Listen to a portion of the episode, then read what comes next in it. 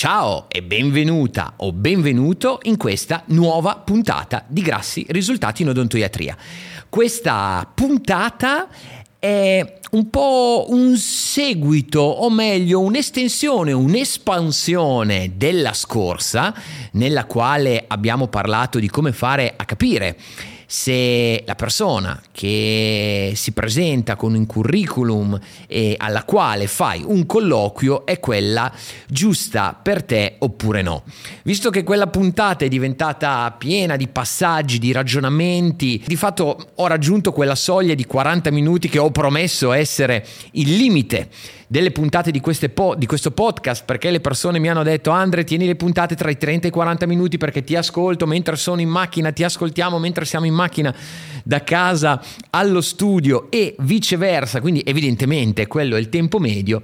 Ho stoppato la, la, l'argomento, l'argomentazione di tutto il discorso colloqui nella scorsa puntata e ho promesso che in questa avrei continuato ad espandere il discorso ed è così quello che accade, così quello che facciamo in questa puntata perché voglio aggiungerti a quello che ho detto nella scorsa sette consigli per gestire meglio i tuoi colloqui. E ripeto il piccolo disclaimer della scorsa puntata, l'obiettivo non è quello di spiegarti dalla A alla Z come condurre una ricerca, selezione e inserimento di una persona all'interno dello studio perché non è possibile farlo né in una né in due puntate di un podcast, però voglio darti alcuni consigli fondamentali che la maggior parte dei titolari di, di studio dentistico quando fa dei colloqui o fa delle ricerche e selezioni di personale non prende in considerazione e la conseguenza è sbaglia le selezioni e si mette in casa le persone sbagliate. E visto che mettersi in casa una persona sbagliata è un problema, è molto meglio organizzarsi nel modo giusto per poter partire con il piede giusto e mettersi nelle condizioni di ottenere il miglior risultato. Se non hai ascoltato ancora la puntata precedente, uh, potresti valutare di stoppare questa e iniziare da là eh, perché eh, hai un quadro generale più preciso, visto alcune considerazioni generali che ho fatto sui, sui colloqui, um, che ovviamente non sto a ripetere in questa puntata. Considera comunque che puoi ascoltarle anche in ordine invertito, perché a parte appunto quell'introduzione generale che ti ho fatto nella scorsa puntata, eh, il tutto dovrebbe risultarti sufficientemente comprensibile. Comunque sia, Uh, sia che tu voglia ascoltarle nell'ordine in cui sono state registrate o comunque ascolti prima questa e poi torni là, ti consiglio di ascoltarle entrambe perché comunque espandiamo il discorso che abbiamo fatto e ti aggiungo altre cose. Quindi è come se diventassero più di sette i consigli per gestire al meglio i tuoi colloqui. Comunque sia, scegli tu cosa fare. Dopo la sigla, qui Cominciamo. Stai ascoltando Grassi risultati in odontoiatria. Questo show è pensato per titolari di studio dentistico che vogliono consigli, strategie e tattiche per aumentare il profitto del loro studio, aumentare la qualità clinica che offrono ai loro pazienti, avere più denaro in cassa per mettere al sicuro la loro attività e la loro vita e avere più tempo libero e più libertà personale. Io sono Andrea Grassi, il fondatore dell'Accademia per lo sviluppo imprenditoriale dello studio dentistico. Sono il conduttore di questo podcast e ti do il benvenuto a questa puntata. Allora, nella scorsa puntata abbiamo parlato delle domande, del tipo delle domande eh, più importanti, quindi della tipologia e della formulazione, delle domande più importanti da fare durante il colloquio per eh, capire tematiche che riguardano la personalità della persona che ti trovi davanti e soprattutto domande che hanno la finalità di andare a togliere tutta la fuffa che può essere volontariamente o involontariamente, per l'amor di Dio, inserita all'interno di un curriculum o anche delle, delle cose che ci dice un candidato quando si presenta durante il colloquio. E, e, quindi di come fare a strutturare una serie di domande che hanno l'obiettivo, tipo effetto ventilatore, di soffiare via tutto questo fumo e permetterci di individuare se c'è la ciccia sotto questa cortina fumogena oppure no. Adesso in questa puntata aggiungiamo altri sette punti che considero le cose più importanti che ti voglio aggiungere in questo ampio eh, contesto di eh, come organizzare una selezione, come scrivere gli annunci, come gestire i primi curriculum che arrivano, come gestire i colloqui, come gestire la vera e propria parte di selezione e come, eh, una volta individuata la persona corretta, gestire l'inserimento. Ecco, capisci che la, la tematica è molto ampia, però i sette punti che ti ho selezionato qua sono veramente le cose che considero più importanti in assoluto. E il primo di questo è evita di aprire una selezione troppo tardi. Ho visto tantissimi titolari di studio eh, poltrire un po' troppo nell'avviamento del percorso di ricerca e selezione e con la conseguenza che partono troppo tardi. Partono troppo tardi rispetto a che cosa? Eh, è tardi rispetto alla scadenza nella quale la nuova persona deve essere operativa. Vuoi perché qualcuno ehm, sta a casa in maternità e deve fa- dovete fare una sostituzione di, ma- di maternità o vuoi perché qualcuno comunque lascia il team dello studio, si aspetta troppo, si è un po' vittima della rimandite, forse anche perché è una cosa che non eh, piace così tanto fare, con la conseguenza che rimane poco tempo. Qual è il problema del poco tempo? Che riesci a vedere meno persone e la scadenza pressante ha la capacità magica di farti sembrare una persona che in un contesto diverso mai avresti definito come quella giusta, colei che invece è perfetta per il ruolo che stai cercando, perché l'urgenza eh, ti fa entrare nel piuttosto che niente, le may piuttosto, come verrebbe detto qui in provincia di Reggio Emilia, piuttosto che niente, meglio piuttosto, ma in realtà tu non te lo dovresti poter permettere. E quindi cerca di avere sempre il tempo corretto eh, per valutare diverse persone e, e, e poter fare una selezione corretta perché non ti puoi permettere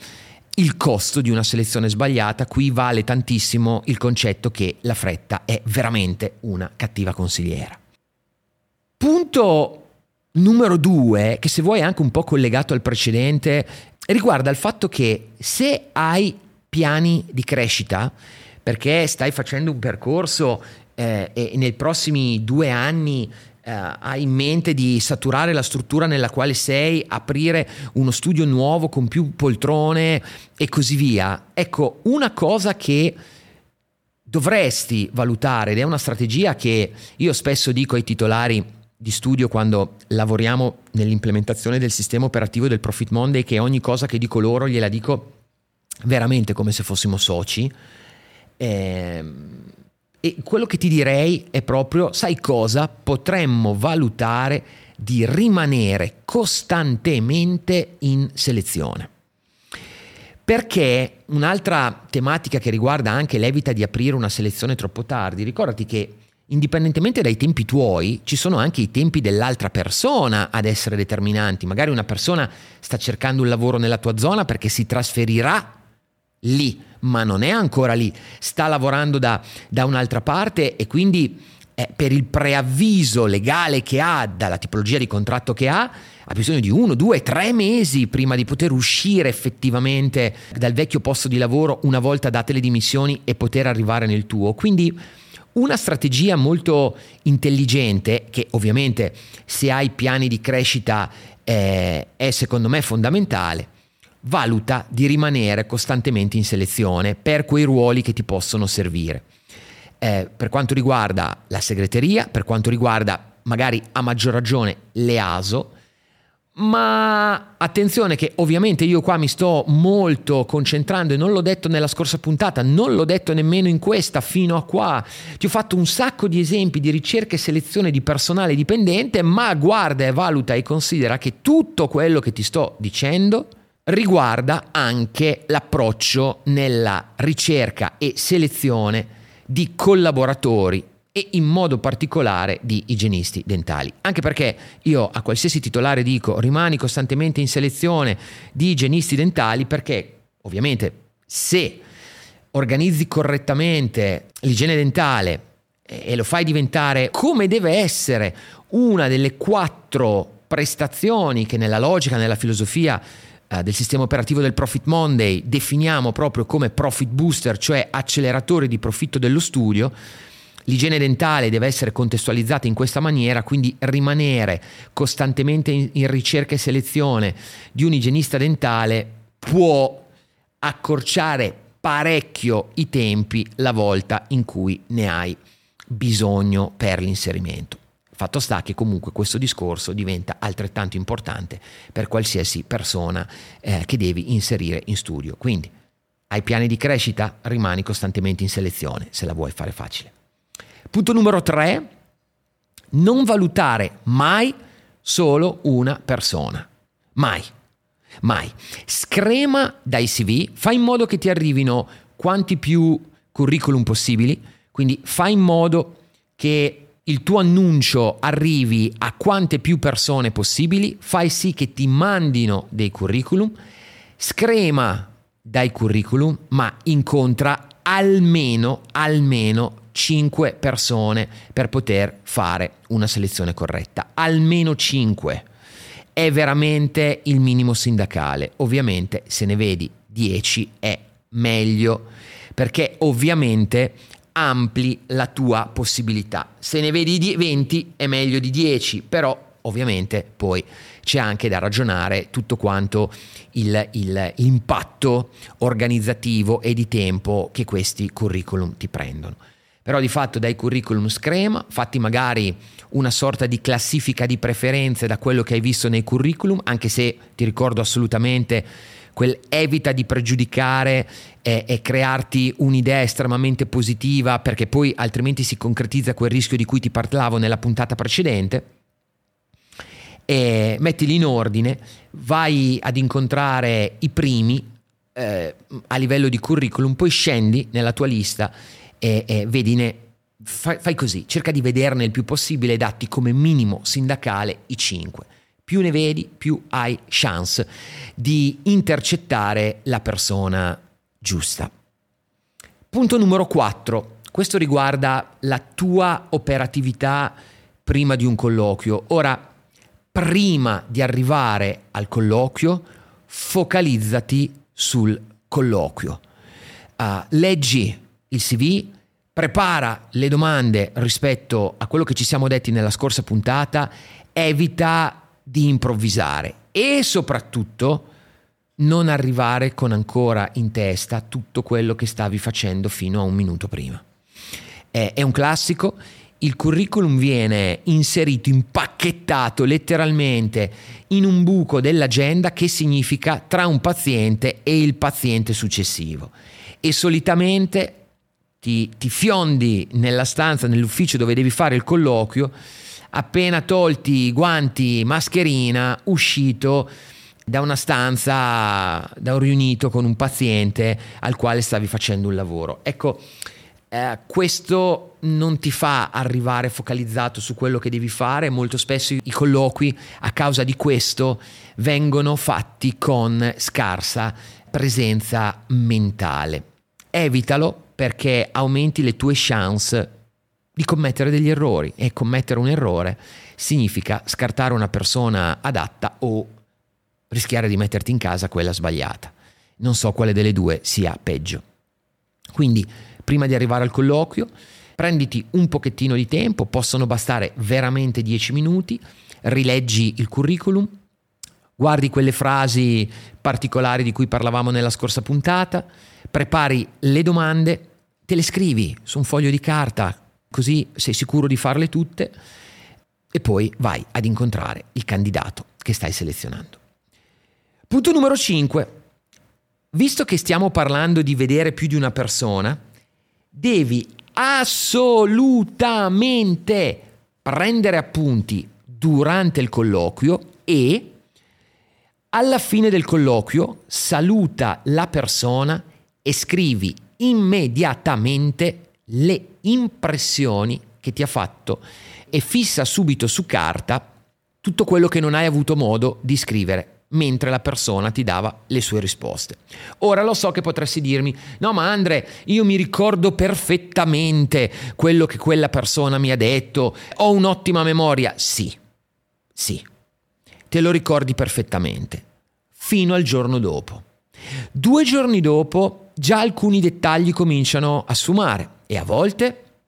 la differenza la fanno proprio quei dettagli perché come abbiamo detto tante volte in questo podcast, il diavolo a volte si nasconde nei dettagli. E, e dopo un po', te lo dico perché io all'inizio commettevo questo errore, vedi una seconda persona, vedi una terza persona, cominci a mischiare le idee nella tua testa e fai confusione e non capisci più che cosa ti ha detto che cosa, non te lo ricordi, scrivi. Io scrivo, gli appunti, li pinzo al curriculum, in modo tale da ricordarmi. Grazie a Dio, nella maggior parte dei curriculum moderni, anche se non si potrebbe propriamente fare, ci sono le foto, non si può fare per una tematica di discriminazione, eh, nella scelta della persona rispetto all'aspetto fisico, ma vabbè, questa per me sono le solite follie che permeano un po' il mondo moderno, ma diciamo che appunti pinzati al curriculum, eh, visto che quel numero di appuntamenti, di colloqui, non li farai magari tutti in una settimana, ma magari ti occuperanno due, tre settimane, almeno hai le idee fisse quando devi ricapitolare un po' tutto quello che hai visto e per poter arrivare alla selezione della persona che eh, pensi, perché comunque questa non è una scienza esatta, sia la migliore per te e per il tuo team. Punto numero 6, questo potrebbe essere molto utile soprattutto per gli studi più strutturati,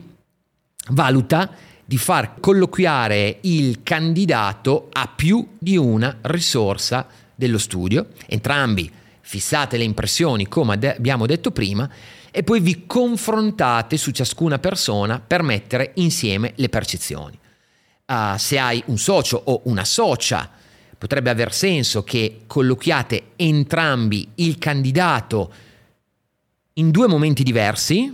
anche insieme, ma in due momenti diversi potrebbero far uscire delle sfumature in più vedendo proprio la persona in due momenti differenti. Se, non so, facciamo un esempio, hai eh, necessità di selezionare un ASO eh, e hai una responsabile delle ASO, potresti far fare il colloquio a lei e poi il colloquio tu, evita, evitate di confrontarvi prima di averlo fatto tutte e due per evitare che il primo che ha fatto il colloquio contamini creando dei pregiudizi il secondo. Fate i colloqui, vi confrontate e, e poi mettendo insieme i punti di vista ragionate su quella che potrebbe essere la persona migliore. E poi ultima cosa, uh, non meno importante, ma semplicemente cercando di, di, di costruirti una sorta di flusso logico all'interno di questi sette punti, visto che una persona la conosci veramente solo dopo un po' di tempo e tutto quello di cui abbiamo parlato in queste puntate è, è, semplicemente qualcosa che ti permette di migliorare la scelta, ma nemmeno un, un, selezionatore di professione che lavora all'interno di una società che si occupa di ricerca e di selezione è infallibile con i colloqui. La ricerca e la selezione è un protocollo fallibile, ecco perché è così importante strutturarlo nei migliori dei modi eh, per ridurre il più possibile quei sabotaggi che rischiano di, di, di, di, rendere ancora più sbagliate, errate le scelte nei confronti dei candidati da inserire nel team. Quindi dicevo, visto che una persona la conosci solo dopo un po' di tempo, valuta assolutamente uno step, un inserimento, scusami, a step contrattuali, nel quale c'è una prima parte che definisce una sorta di periodo di prova per poi passare solo in un secondo tempo ad un'assunzione a tempo indeterminato. Non sto parlando del periodo di prova, te lo metto tra virgolette, eh, periodo di prova, non sto, perché non sto parlando del classico periodo di prova contrattuale, ma sto parlando di eh, inserire magari questa persona con eh, un contratto a tempo determinato, eh, qualcuno eh, per qualche struttura valutiamo anche e consigliamo anche la somministrazione lavoro, adesso dipende dal ruolo, in modo tale che tu e la persona avete modo di lavorare insieme e far uscire l'ultima parte di quella persona, l'ultima parte di quella personalità che ancora non hai capito e non hai eh, eh, scoperto. Ovviamente questo è da definire in maniera chiara, da, da, spiegare che fa parte del percorso di inserimento, una eh, transizione di qualche mese, un paio di mesi, tre mesi,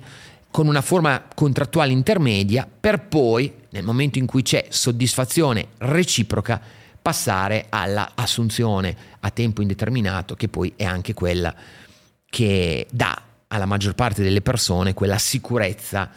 eh, che tante volte le porta a non cercare altro. Ok? Questi sette punti si aggiungono a tutte le considerazioni che abbiamo fatto nella scorsa puntata relativamente alle domande da fare e al come farle per poter individuare il candidato migliore. Ricordati sempre quello che ti dicevo,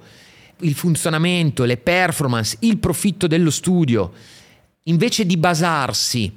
sul fatto di cercare persone straordinarie che poi metti a fare cose normali e, e, per riuscire al massimo a ottenere risultati ordinari, cioè invece di, mettere, di cercare persone straordinarie che sono difficili da trovare nelle condizioni di produrre soltanto risultati ordinari, è molto più intelligente che il tuo studio funzioni basandosi su un sistema operativo di procedure ben definite che permettono a una persona ordinaria, normale, quelle che più facilmente trovi attorno a te, di ottenere risultati straordinari.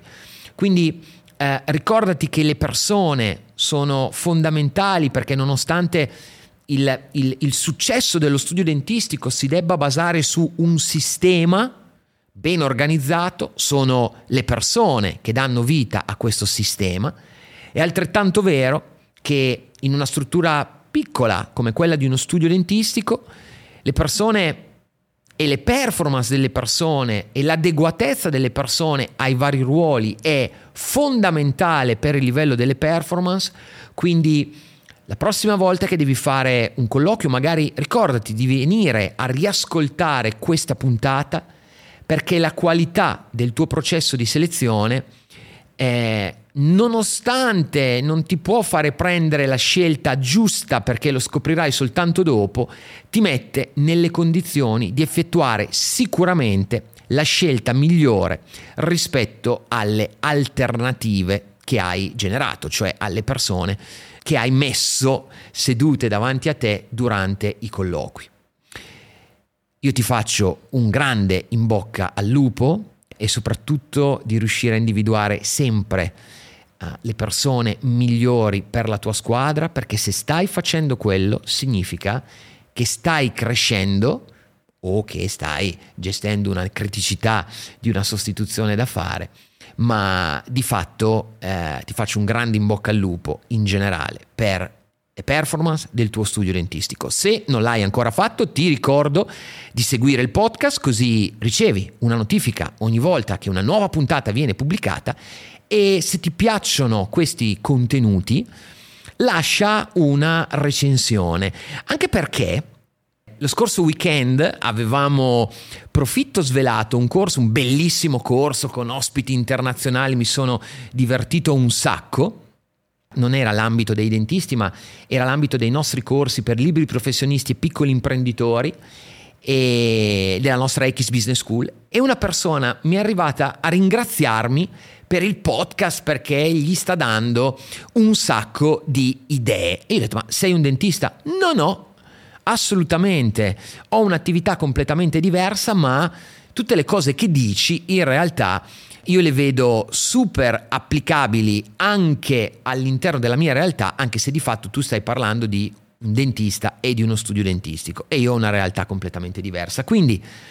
se non sei un dentista, tu che mi stai ascoltando in questo momento, lascia comunque una recensione perché sono strafelice se i contenuti di questo podcast diventano utili anche ad altre persone con attività diverse. Perché poi come quello che sempre dico all'interno della X Business School, cambiano le attività, cambiano i mercati, ma le dinamiche che governano il funzionamento di una piccola impresa sono sempre le stesse. Ti faccio un grande in bocca al lupo per il successo della tua impresa, studio o altro che sia, io ti aspetto alla prossima puntata. Ciao!